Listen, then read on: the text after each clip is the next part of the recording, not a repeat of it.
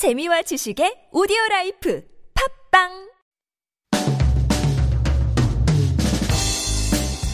As Korea's second largest city, Busan is home to numerous international events and festivals. But the pandemic has canceled most of them this year, including a short film festival and music festival. Thankfully, some events are still forging ahead in an abridged version, like the Busan Biennale, which has been mostly moved online. As for the city's most famous festival, the Busan International Film Festival is being pushed back two weeks to October 21st. There will be no red carpet laid out for movie stars and directors, normally the highlight of the extravaganza. The opening and closing ceremonies have been cancelled. Film markets and forums have all been moved online as well. Still, nearly 200 movies are scheduled to be shown at various theaters around the city for film buffs. So fans will be hoping, like the organizers, that new infections remain low, or else another big outbreak could cancel the event outright. I'm Nasingyan, and this is Life Abroad.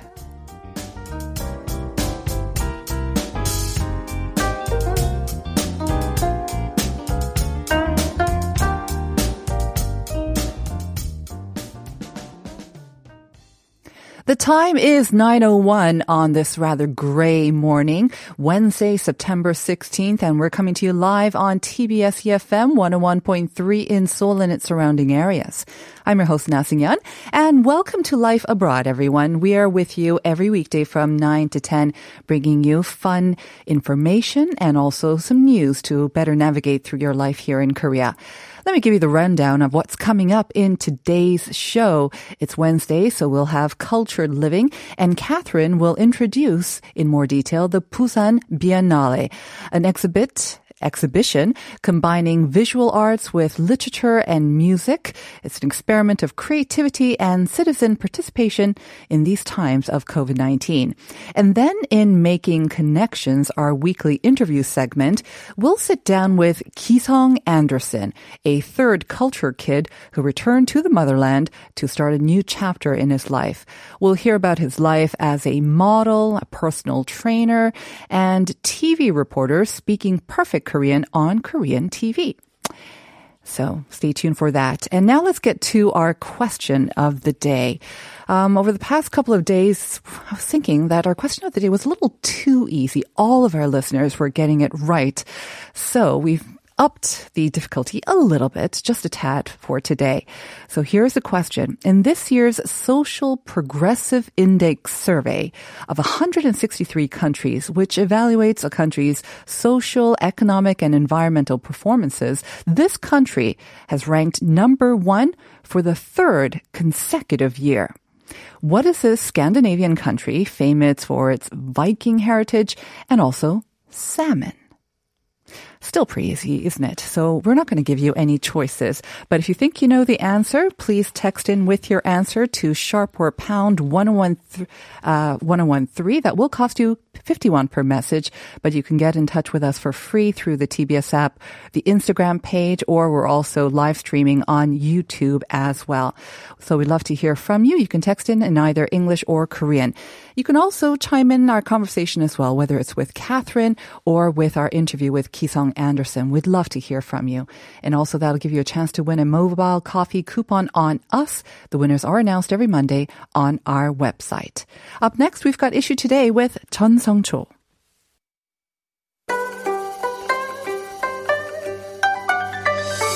Do you have questions about life in Korea? Send us your opinions and feedback anytime during the show. Simply text us at pound 1013 for 51 per message or chat with our team while you stream us live on the TBS EFM app or YouTube. Life Abroad, helping you navigate your life in Korea. And helping us sort through the news this morning is reporter Chun Sung Cho. Good morning. Good morning, Sunyan. And happy hump day. Let's start off with some news affecting students and their teachers. They haven't been able to go to school for quite a bit now, but the government has now announced that all schools in the greater Seoul area will be resuming offline classes next week. And that's, of course, as the daily caseload has been on a downward trend. Right. All students in the Seoul metropolitan area have turned to remote learning and taking online classes from home for two weeks now. Well, earlier this month, the deadline of the measures, uh, which was on September 11th, even got pushed back to September 20th to further keep the virus in check. Um, however, amid a recent drop in new coronavirus cases, which has led to relaxing of the social distancing guideline levels recently, the Ministry of Education has determined the current environment has become rather safer for students to mm-hmm. attend in-person classes in school and so it has lifted the restriction. Now this doesn't mean that all students will be able to go to class at the very same time. There will be certain limits to how many students can be present in classrooms. Right. Um, officials have capped attendance at one third of students at elementary and middle schools and two thirds at high schools.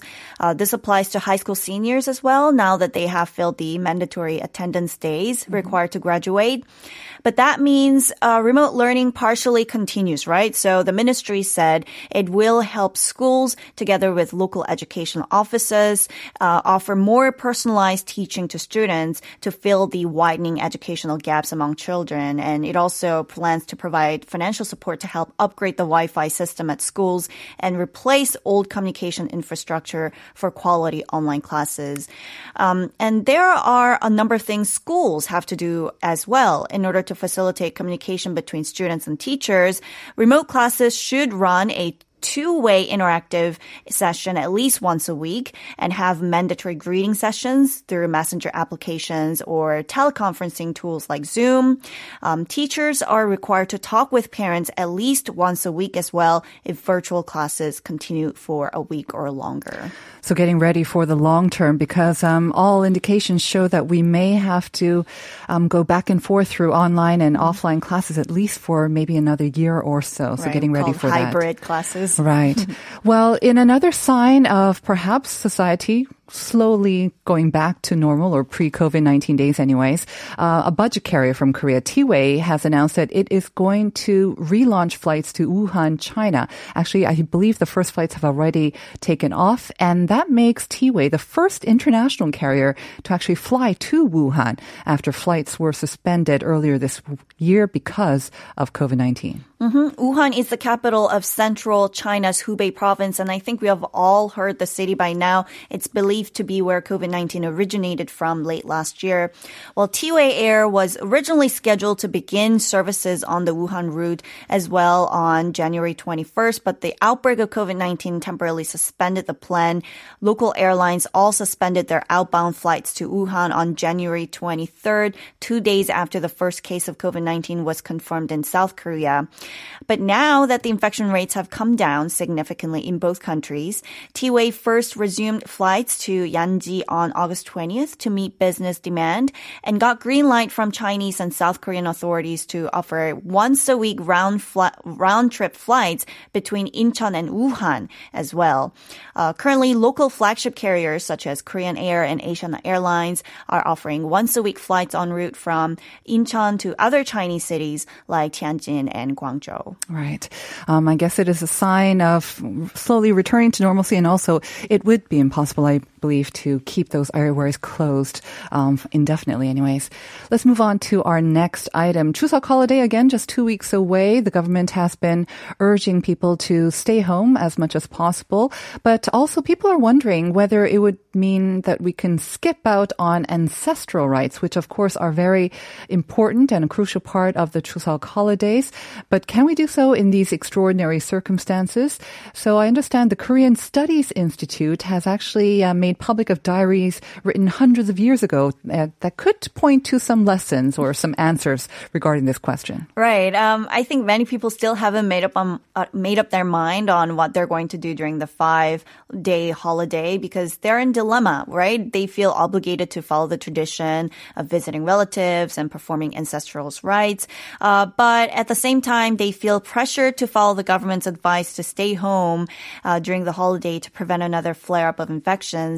Um, and it's true that whenever there's a crisis, we tend to turn to past records for lessons and our ancestors' wisdom. And that's probably why the Korean Studies Institute, a nonprofit foundation affiliated with the Culture Ministry, made public of the ancient records uh, from the Joseon dynasty. Well, according to the diaries written in late 1500s and early 1600s, people back then actually often skipped Chuseok rituals when there were epidemic outbreaks. Well, um, the usual infectious diseases they struggled with at the time were measles and smallpox, which are highly contagious and even fatal to many, um, especially young children.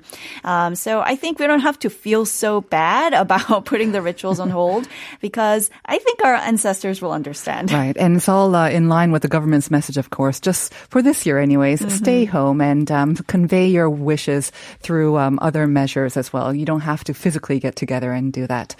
Now, the government's plan to subsidize our phone service fees as part of its um, latest COVID 19 relief package has drawn, um, I would say, considerable and maybe even widespread criticism over its efficacy. But Despite all that, the government or the presidential office of Cheong Wa Dae clarified that it's going to go ahead with that plan. Yes. So if you're a South Korean national aged 13 or older, you will get this one-time financial support of 20,000 won or $16.80 uh, for your communication service charges. Uh, last week, President Moon actually announced the scheme, citing increased financial burdens among people for their phone bills, including smartphone service charges, since there's a higher demand these days for non face to face activities due to the COVID 19 pandemic and everyone is relying on their phones. Um, as Seungyeon mentioned, the aid is part of the government's new stimulus package worth $6.6 billion awaiting parliamentary approval. Now, you may think that 20,000 won per person is not a big deal, but when it applies to 90% of the population, it adds up. In fact, it's supposed to cost around 900 billion won. And that's probably part of the reason why it's drawing a lot of criticism over um, that would be better spent maybe targeting people who need it most. Right. Um, so in a recent survey conducted by Realmeter last week, more than half of the 500 respondents said it is wrong policy measure. Even some ruling Democratic Party officials openly questioned the efficacy of the policy and suggesting other options instead, such as expanding fee of charge, uh, public Wi-Fi networks across the country, or focusing relief to those who are heavily affected by the pandemic, including small business owners, the self-employed, young job seekers, and other low-income income groups instead of just giving the money out universally, right? And of course, the opposition bloc is expressing its strong objection to the plan as well. Um, however, Cheong Wa Dae remains adamant that the 20,000 won support is not trivial. Uh, plus, it stresses that a household with two secondary school students will be eligible for more money, uh, mm-hmm. 80,000 won. In total. Um, ending on a rather positive note, I guess, a U.S. nonprofit organization has ranked South Korea 17th among 163 countries on its social progress index, and that is an upward move for Korea. Mm-hmm. According to the Washington-based Social Progress Imperative, South Korea earned 89.06 points, putting it in 17th place, up six po- spots from last year. Uh, the latest ranking is the highest, actually, for South Korea, uh, for it to obtain since the organization expanded its survey to include more than 100 countries in 2014. Mm-hmm. Well, uh, for those who don't really know about this, the SPI is a comprehensive measure of a country's social and environmental performance independent of economic factors, including GDP. Uh, the index measures four aspects, each in three areas, namely basic human needs, foundations of well-being and opportunity. And I believe this is the question of the Yes, day. is. Um, I um, well, I'm not going to give you away who topped the ranking for the third consecutive year uh, this year, but the second uh, was fol- the followed by Denmark with 92.11 points and Finland with 91.89 points. So the top three are dominated by Scandinavian Mm-hmm. countries, but which was number one? You'll have to wait until the end. Thank you, Song Cho. I'll see you again tomorrow. My pleasure.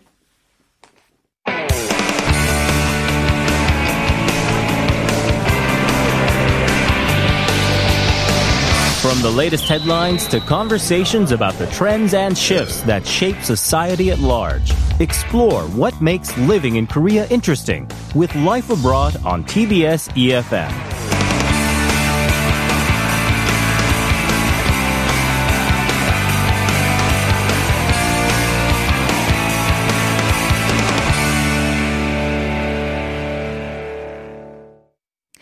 It is Wednesday, so that means it's time to go on an artistic journey with Catherine Chung. Good morning, Catherine. Good morning. We're going to talk about the Busan Biennale. Uh, for the past couple of weeks, we've been talking about online exhibitions. Busan Biennale, a lot of it is online. Um, there are some offline exhibits, which I believe are off limits right now because of level two, but uh, depending on how things go, things could change. So you're here to give us sort of an introduction of Busan Biennale. That's correct. So this year's uh, uh, Busan Biennale is titled Words at an Exhibition, an exhibition in 10 chapters and five poems. Uh, so it has a significant literary sort of foundation to this entire um, uh, show. It runs until November 8th of this year. Um, and it sort of combines visual art with literature and music and sound. Um, and uh, from what I read and saw on the videos that they uploaded, um, there's a lot of collaborative work amongst. Um, I, I believe there are artists from 89 different. Uh, country or sorry 89 artists from 34 different countries um, and 11 of these are authors 67 are artists and 11 are musicians Okay. Is that scaled back from, I guess, previous Biennale um, because of COVID 19? Uh, so that from what I scale? gathered, uh they were so they had options of you know canceling or postponing, Mm-hmm. um, but the organizers had deliberately you know ch- chose to continue on with it regardless of COVID Mm. um, to see so, to sort of test what it will be like. Mm-hmm. Um, and they're sort of hoping that um, it'll set new precedents in Mm-hmm. terms of um, festivals or exhibition spaces um, moving forward in times of crises. Right. And it seems like a smart move, this um, theme of words at an exhibition, where there is a, maybe a heavier focus on literature and also music compared to previous years. I've actually never been to the Busan Biennale, kind of shame to say that, but I imagine this sort of collaborative and the interchanging of different formats makes it actually more friendly for the online format as well. Right. So uh, one thing that I was really impressed about, and, and I guess it's to be expected, but I, being here, I've gotten so used to getting content that was only in Korean. Um, but uh, for the Biennale, it's great because everything is translated. Everything has Korean and English options, and that includes, you know, the um, the introductory videos as well as you know artist interviews, um, some of the um, sound and um, audiobook pieces. Um, so it's it actually is a really welcoming experience for Korean and English speakers alike. Mm-hmm. And I think the fact that it's actually online can actually be more accessible for people um, than in the past. It's a totally different experience, of course, you know, mm-hmm. listening and watching online versus being there in person. But I think people who wouldn't have gone mm-hmm. because of the distance or time it takes to actually do it might actually take the opportunity to tune in Right. and actually um, check some of these things out. Um, I think that sort of intro has whet our listeners' appetite um, and interest in the Biennale. Let's um, have a little bit more background on the Busan Biennale for those of our listeners, maybe like myself, who have never been there or um, actually, yeah, not too aware of what exactly it is and how long it's been going on for. Right. So the Busan uh, Biennale is an international contemporary art show. So that's essentially what a biennale is. Um, it happens every two years, um, or you can call it a biennial. Um, but it was started with, it- it's sort of like an integration of three different um, art events. Uh, so it started off with the Busan Youth Biennale um, that was started by artists, you know, for and of artists in 1981. Um, they created this organization to promote, um, you know, themselves, their community and the place that they came from. Um, the Sea Art Festival, um, which is an environmental art festival that was launched in 1987, um, that sort of serves the sea serves as the backdrop. Okay. And the Busan International Outdoor S- Sculpture Symposium. It's a mouthful. There you Right. go. um, and that was first held in 1991. So Okay. the Busan Biennale is sort of a combination of all three of these things. And um, the the theme of the words at an exhibition um, is is really cool because so how this Biennale's theme sort of came about was the the curator was inspired by this Russian composer who had um, made a a series of um, song compositions based on these two paintings. So he was inspired by two. A two-dimensional piece of work that he interpreted in Into music. into music, right? So this this show, um, it's not just about um, you know writers writing about Busan and then um, you know them taking off from there.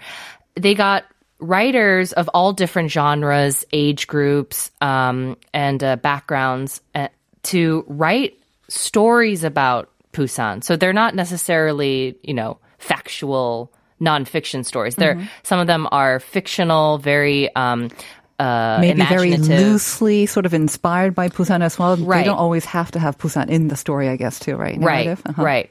Um, and then artists and musicians are were invited to create art pieces based on these stories. Mm-hmm. So it kind of goes through not one but two different creative uh, processes. I should say. Okay. So it's it's a really interesting sort of precedent for um, creating art. And as you mentioned, because it's got this combination of just artistic pieces or art works and then music and literature as well, I imagine there's going to be a lot of multimedia sort of um, exhibits or content that's available online as well. And that is freely available right now. Right. So it's they so I've noticed since I've you know found out about this um till like last night uh they're constantly uploading new content. Um and I think it's because they were hoping that they w- would be able to you know open physically. Right. Um but they uh so the show itself consists of soundscapes, which is basically like sound art, um, film, paintings, photographs, sculptures, um, and site specific installations. And these are spread across um, uh, three locations in the city um, Yeongdo Harbor, Old Town, and the Museum of Contemporary Art Busan Okay. and um, it's cool because the so they have this um, opening ceremony video that was live streamed um, on Because YouTube. they couldn't do it physically. Right, right. Um, and they actually had hundreds of people tuning in, which you know you normally wouldn't be able to get if it were an actual opening. You know, it's very like VIP. You know, Right. you have to be invited. Um, but because anyone could actually tune in, I thought it was pretty cool. Um, the curator takes you on a walk through the city and takes you through these um, sites. This was for the opening kind of ceremony that Right. was live streamed. Uh-huh. Right. Um, it's it wasn't too in depth. They touched upon the pieces Mm-hmm. sort of uh, briefly, um, but it was just enough to sort of like tickle your interest. Right. Um, and th- the artists that they um, invited to participate were uh, so diverse Mm-hmm. in terms of age range, um, background, um, mediums that they Mm-hmm. use, and um, and perspectives. And so I, th- I think it was a it's a really interesting exhibit that sort of shows the the variety that you know artists can sort of interpret in such a um, unique way. Right. So, as we mentioned before, because of the level two distancing um, measures that have been placed nationwide, including Busan, I understand that the outdoor or these physical exhibits are closed off to the public until September 20th. And we'll Right. see whether that's lifted or it's eased to level one. And in that case, I think they will open it up to the public. So we do have some time. But in the meantime, like you say, the online content is being updated all the time. I have to say, it's amazing that they even managed to bring this together, especially with the outdoor exhibits, because none of the artists were actually able to come and install it themselves, right? right. I understand the local organizing team had to do all of it themselves. That's Kudos correct. to them. Right. So they worked literally day and night to get this thing um, off the ground. I, I do believe there were some uh, foreign artists who uh, managed to get here. They did the two week quarantine. Um, and uh, they're still here. You know, uh, one of them was actually part of the opening ceremony um, video. Um, and so, but for the most part, you're right. Um, they couldn't make it to Korea. Um, there, there's this nice scene in the in the opening where, um, you know, they all send messages, uh, you know, you know, thanking the organizers and also, you know, briefly touching upon their experiences during COVID. Um, and so it was really interesting. Um, but uh, so online, you can find VR, 3D VR um, sort of. Uh, uh, tours of these spaces. So far, there are um, two out of three of the spaces that are uploaded. Um, you can also see artist interviews. Um, you can uh, listen to these audiobooks of the literature that was made for the show. Um, and these are actually read by the citizens of Busan Oh, so it, it's actually a very collaborative um, exhibit in the sense where artists are collaborating with writers and musicians, and, And also also, the public. citizen, the public is um, participating as well. And as you said, all, all if not most, um, uh, the content is available in at least English and Korean. So you'll find subtitles for almost all the content as well. Um, we just saw clips of uh, the sort of the walking tour that the curator, I think, Jacob or Jacob Fabricius was Right. taking us um, through some of the street art that you can even just encounter as well. And that does give you a nice sort of um, intro and again piques your interest in this. So let's hope that um, once we go down to level one, because we do still have some time left in the Biennale, it goes on until November 8th, you say? That's correct. Right. So we still have time to hopefully um, enjoy all the content that's available online. And then once those uh, measures are eased, we can actually go out there because the streets of Busan, I've never seen them look so empty uh, Right. during the daytime as well. Let's hope uh, that um, all Right. of that gets And- alleviated. And uh, I, I've also personally never been to the Biennale as well. You I'm too. also ashamed Yeah. to say. Um, the timing never worked out. Um, but I think, uh, especially because I, I've been, I'm so aware of, of what's happening early on. Mm-hmm. Um, and I do know uh, that it, I've heard it's just a really fun experience right. visiting Busan, making Busan, a trip out of, of it. Of course, is always a great load of fun. Thank you very much, Catherine. I look forward to next week's uh, segment with you as well. Have a good time. Have a good week. Thank you.